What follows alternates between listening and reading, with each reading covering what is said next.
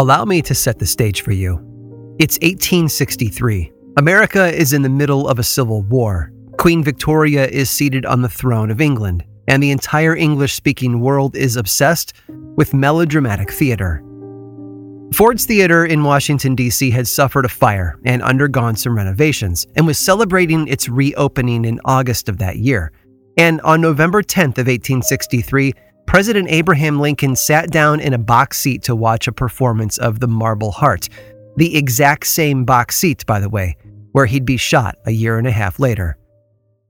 During the performance, one of Lincoln's guests, named Mary Clay, the daughter of the U.S. minister to Russia, pointed out that the actor playing the villain was doing a really good job of looking mean. And more than that, he seemed to know his audience well, because every time he recited a line that threatened violence, he looked straight at their box seats.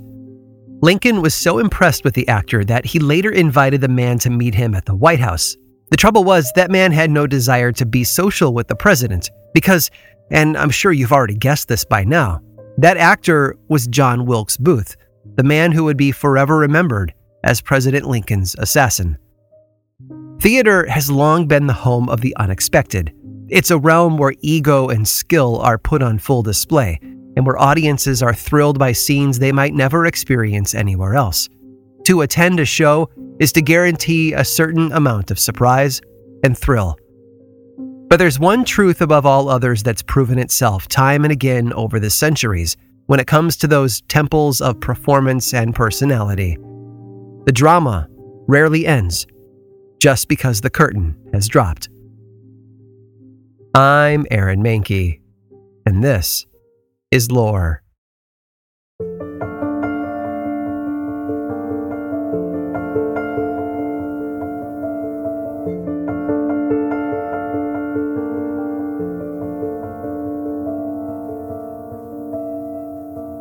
It's fair to say that most of us have a good understanding of fads. Depending on how long you've been on this planet and what eras you've lived through, you can probably list a few fads that have come and gone. I certainly know that I can. In the Victorian age, it was just the same, but one particular fad had its roots in the economy. You see, Queen Victoria's England was an economic powerhouse, and its expertise in things like industrialization helped fill the pockets of a lot of people. At first, that was just the wealthiest individuals, but by the middle of the 19th century, more and more middle class people were benefiting from it too. Which is why theaters and music halls really took off in that era. All of a sudden, a good percentage of people could afford to buy a ticket to a show, and by the 1870s, they were a powerful driving force behind the industry. In London, that growth became a place on the map, an area of central London known as the West End. Now, the oldest theater in the West End, the Theatre Royal Drury Lane, had opened long before in 1663, but more and more competition arrived over the years. Today, there are nearly 40 theaters there, all offering a thrilling experience. But in the late 1800s, all anyone wanted was melodrama. These were plays that had outrageous plots where some villainous individual ruined the life of the heroine and then everything is set right through a series of unbelievable scenes. In a lot of ways, the audience always knew what they were going to get, but that's why they bought the tickets. They wanted the thrill, and they wanted to see the stars perform. Stars like William Terriss. He was actually born William Lewin, right there in London in 1847. His father passed away when he was just 10, although not that his educational situation changed much. He'd been in boarding schools already and continued to attend them all the way into his teens. But he always had an underlying attitude of dissatisfaction, as if he wanted more from life but wasn't really interested in working for it. After inheriting a good chunk of change from his uncle at the age of 17, William frivolously spent it all and then tried hanging around with his older brothers to see what he could mooch off them. One was a commissioner in India, but I think the manual labor of his tea plantation might have frightened William off. Back in England, he next visited with his other brother, who was a surgeon. That was more to his liking, I think. William loved to stand near successful people, hoping their wealth and power would rub off on him. But with no real interest in becoming a physician himself, he eventually went on his way. He found theater at the age of 21, and it was love at first sight. He changed his name for the stage. William Lewin became William Terriss and went on to build a powerful career, although it wasn't without its ups and downs. Early on, he actually left theater work to start a family with his wife Isabel, first trying to raise horses in the Falkland Islands and then the American state of Kentucky. But the stage lured him back. When he returned in 1873, he was fully committed, and that dedication paid off. For more than 20 years, he would thrill audiences, travel the world, and work with other amazing performers. One longtime partner was Jessie Millward, an English actress 14 years younger than him. And of course, their long run of performances opposite of each other generated all sorts of rumors, none of which seemed to be true. By the 1890s, William was the star of the stage in England. He took a better offer from the Adelphi Theatre, and Jessie joined him there. Everyone in the country knew his name, and everyone wanted to see him perform. It didn't matter what the play was or what role he had been cast in, they just wanted William Terriss. But it's lonely at the top. Some say there's safety in numbers, that it's safer to hide in a crowd. So logically, sitting at the pinnacle of his profession made William an easy target. But one cold December night in 1897, that danger made itself known and it gave new meaning to that age old phrase a shooting star.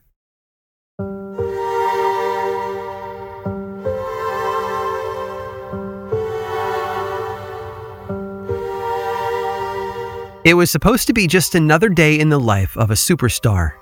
William Terriss was set to take the stage on the night of December 17th in the role of Captain Thorn, a spy caught up in the middle of the American Civil War and ticket holders were eager to see another thrilling performance. He spent the majority of that day on personal errands.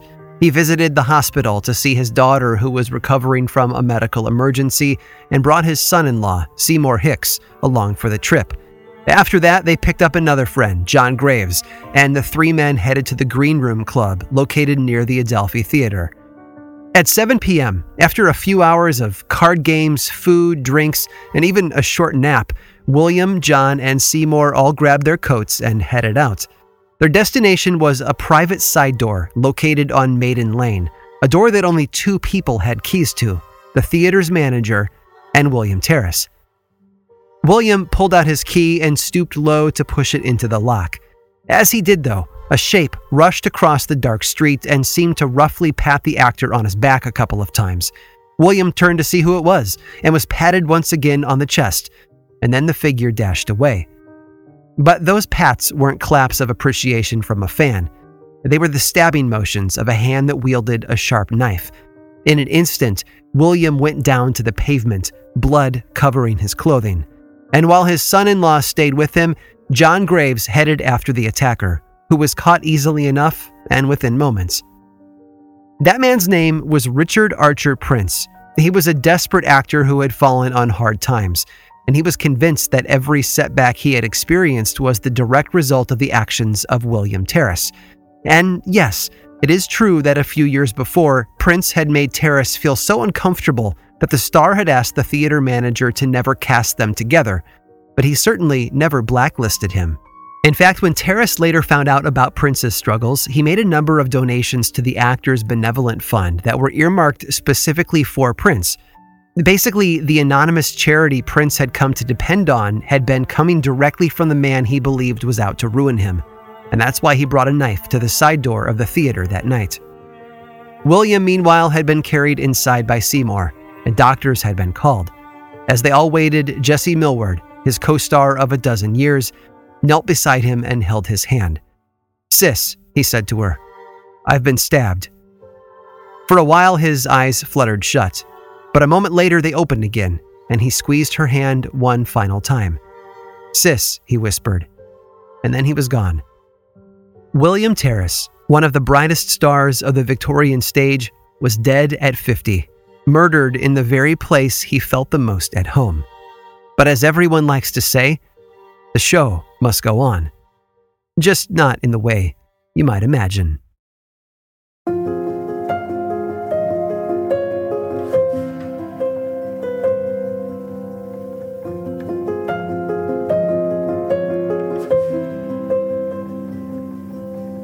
The nation mourned.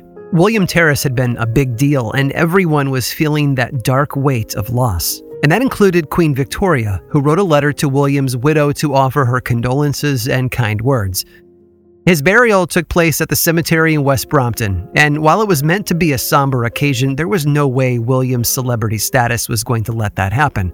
It was reported that nearly 50,000 people swarmed the burial to pay their respects. But it wasn't the end of his story. At first, it was the trial of Richard Archer Prince that took over the headlines. Prince was found guilty, but rather than prison or execution, he was sentenced to the Broadmoor Criminal Lunatic Asylum, where he lived out the rest of his life, chasing glory as the conductor of the inmate orchestra. He passed away there in 1936. But William Terriss is apparently still with us. In 1927, a man by the name of Leonard Francis attended a meeting of the Ghost Club, a social club that had been formed in 1882 to give people a safe place to report ghostly encounters. And he brought with him a story. It seems that in December of 1926, he had received a visit from a spectral figure that he described as a middle aged man, clean shaven, and professionally dressed. And this figure apparently spoke to him I am William Lewin, it said.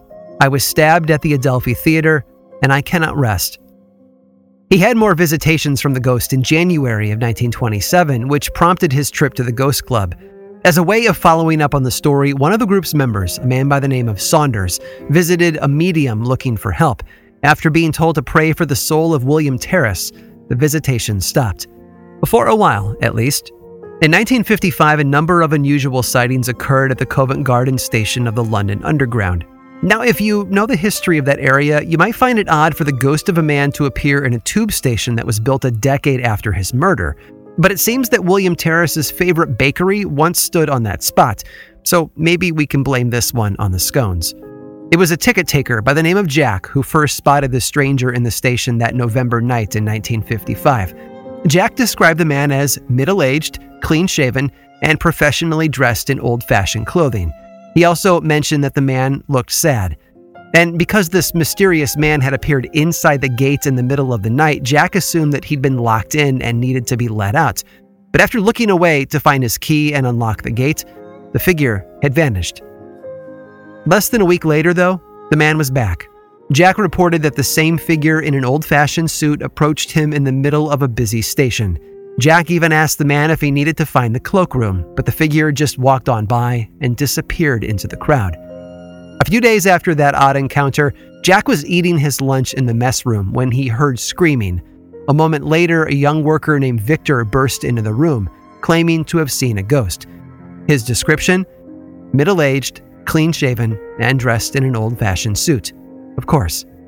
Finally, their foreman Eric Davey got involved when he spotted the ghost for himself a few days later.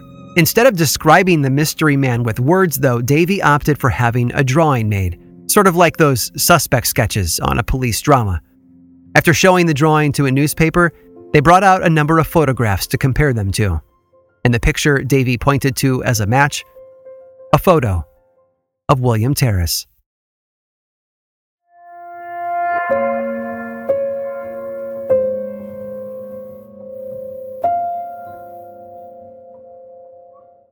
Humans have loved drama for a very long time. So long, in fact, that our ancestors invented a home for it, a place where everyone could show up and watch the story unfold.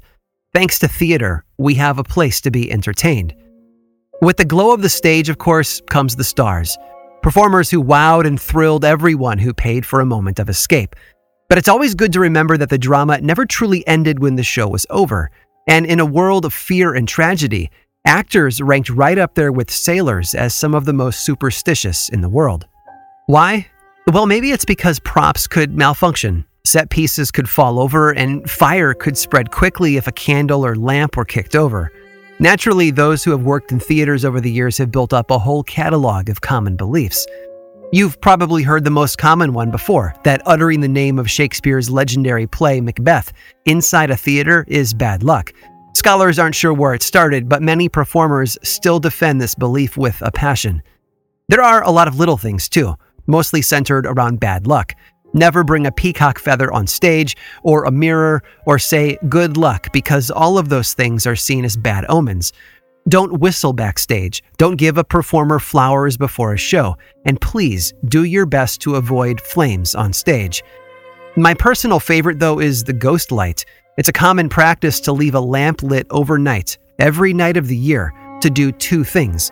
Practically, it helps anyone who wanders on stage see their way, but it's also said to ward off the ghosts who might haunt the theater and bother those who work there. Having performed in dozens of theaters around the country myself, I have seen with my own eyes just how prevalent and alive this tradition still is.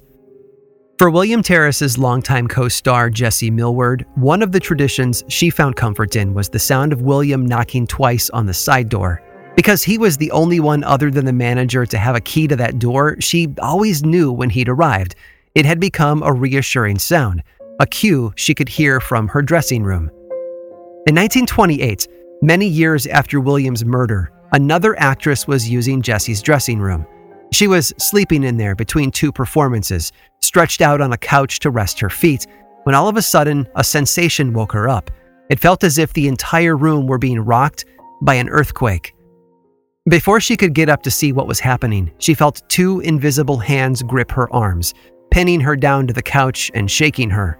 For a moment, she felt convinced that she was about to die, but suddenly the hands let go and the room fell silent once more. What stopped it? Well, she reported that everything came to an end the moment a sound echoed from the theater's nearby side door. The sound of two firm knocks.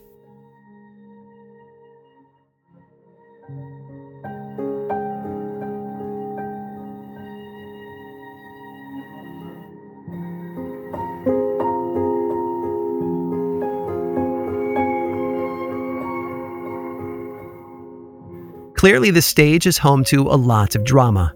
Most of the time, that's a very good thing. All one has to do is sit through a showing of Hamilton or Wicked to know just how moving that ancient art can still be. But the buildings where they take place are filled with more than just applause and curtain calls. In fact, if we pay a visit to London's oldest, we can find all manner of chilly tales.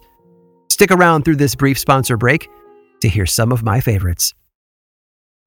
This episode was made possible by Audible. Audible is the home of storytelling and your premium destination for thrilling audio entertainment. Choose from thousands of titles you can't hear anywhere else and embrace the sinister, breathtaking, and shocking tales that will have you on the edge of your seat, especially with brand new exclusive thrillers from best selling authors who are guaranteed to keep you gripped. Audible's extensive library of audiobooks brings thrillers to life using captivating sound design, eerie soundscapes, and dynamic performances. If you love a good folklore driven supernatural thriller, I cannot say enough good things about Black River Orchard by Chuck Wendig. The audiobook narration is so dang good, and the story is like an evil hybrid of Johnny Appleseed and The Shining, which is probably why it's been nominated for a Stoker Award this year. Really, you have got to check it out. Audible members can choose one title a month to keep from the entire catalog, plus, the Audible app makes it easy to listen anytime, and as an Audible member, you get full access to a growing selection of included audiobooks, Audible originals, and podcasts. Right now, new members can try Audible for free for 30 days. Visit audible.com slash lore or text lore to 500 500. That's audible.com slash lore. This episode of Lore is made possible by June's Journey. Escape to a bygone age of mystery, danger, and romance as you immerse yourself in the world of June's Journey, a hidden object mystery mobile game that puts your detective skills to the test.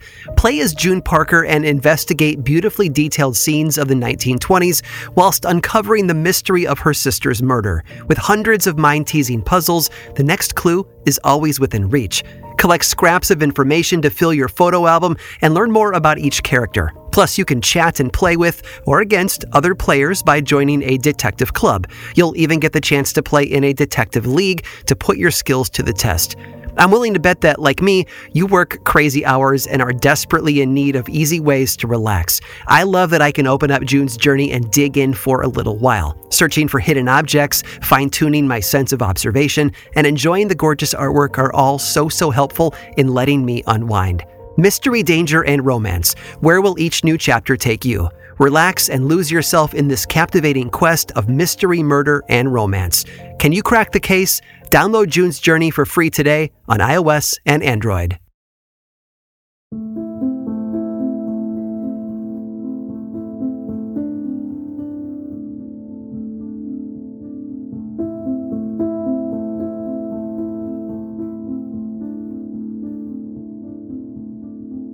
There's a lot that a building can hide, and the older the structure, the easier that can be. For the Theatre Royal on Drury Lane, though, that doesn't even begin to scratch the surface, because what we can see today is simply the latest chapter in a book that was begun nearly 350 years ago. The first Theatre Royal was built in 1663. It was impressive in its day, too, with three floors of seating that could hold over 700 people. Back then, it was known as the Theatre Royal in Bridges Street because it was built in the large space between Bridges Street and Drury Lane. But like a lot of buildings that had been around for a while, it had other names as well. Most famously, it was the King's Playhouse because King Charles was a regular visitor. The first iteration of the theater was a bit rough. It was more of an open air amphitheater, though, because the audience area had no roof. Because of that, shows began around 3 in the afternoon to allow for better lighting. But they also used a good number of candles, and when your building is made of wood, that's a deadly combination, which is why in 1672, the place burned to the ground. The second iteration of the theater was designed by Christopher Wren, the renowned architect behind St. Paul's Cathedral and many other churches in London. This version had a ceiling for the audiences to sit beneath, which made performances there much more palatable. But it was built on the foundation of the original structure and continued to grow after it was completed, with revisions and additional space being added over the years. And it had a good run, too.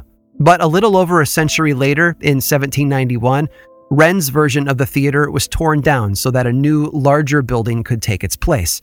Three years after that, it opened its doors, but it wouldn't last long. Just 15 years after opening night, another fire consumed the building and everything inside it. The fourth and final generation of the theater opened up in 1812, and that's the version you can still see today. Like all the others, it still sits atop the original 1663 foundation, and beneath its modern structure is a labyrinth of ancient tunnels and staircases. But even above ground, the past seems to have refused to fade away. There are reports from numerous people, both visitors and theater staff, who claim that the lower levels of the theater are filled with unusual sounds, cold spots, and the occasional vision of ghostly figures.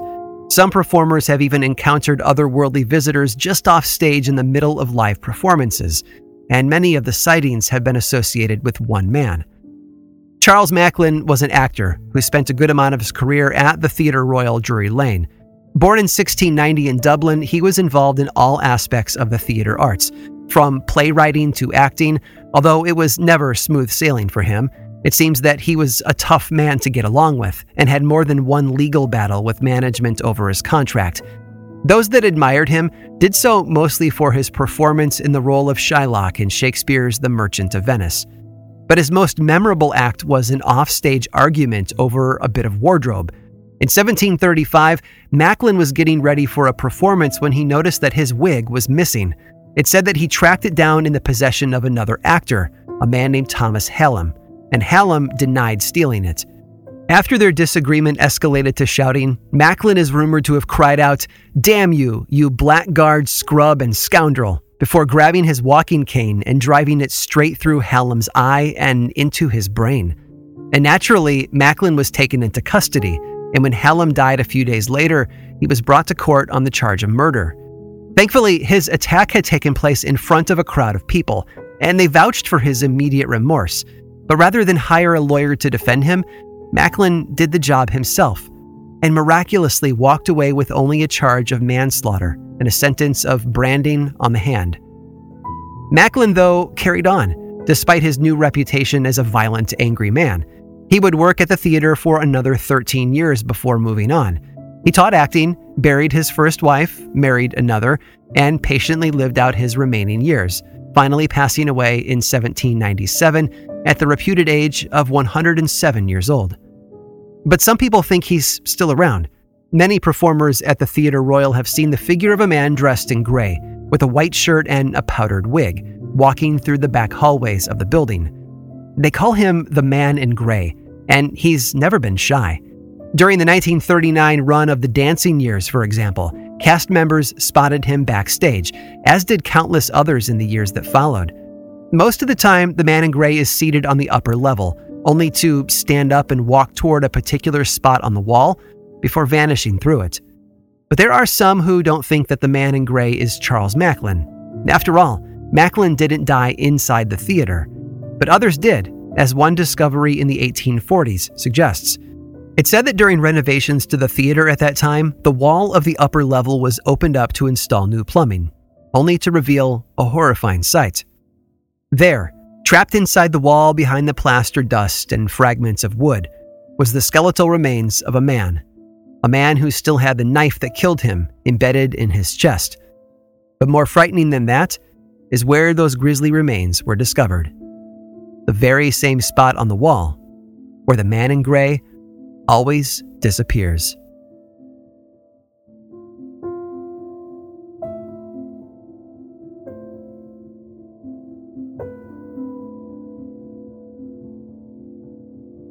This episode of Lore was written and produced by me, Aaron Mahnke, with research by Megan DesRoches and music by Chad Lawson.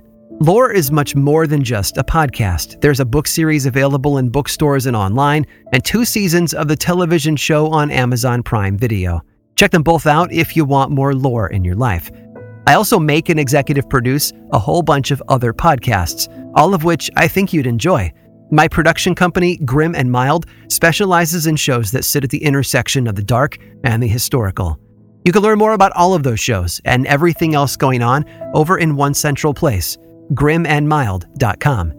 And you can also follow this show on Twitter, Facebook, and Instagram. Just search for Lore Podcast, all one word, and then click that follow button. And when you do, say hi. I like it when people say hi. And as always, thanks for listening.